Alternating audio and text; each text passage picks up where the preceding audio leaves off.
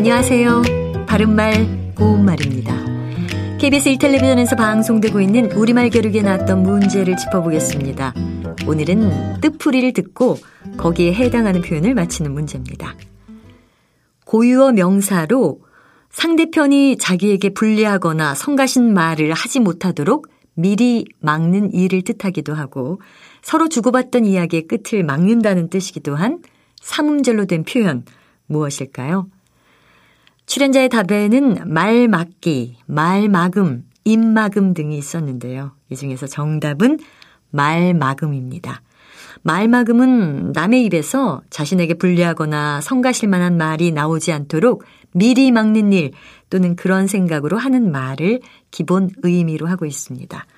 이번 일이 소문나지 않도록 말막음을 확실히 해두었다. 이렇게 표현할 수 있겠죠. 또 서로 주고받던 이야기를 끝맺는 일을 뜻하는 것이면 우리는 웃음으로 말막음을 하고 그 자리에서 일어났다처럼 표현할 수 있습니다.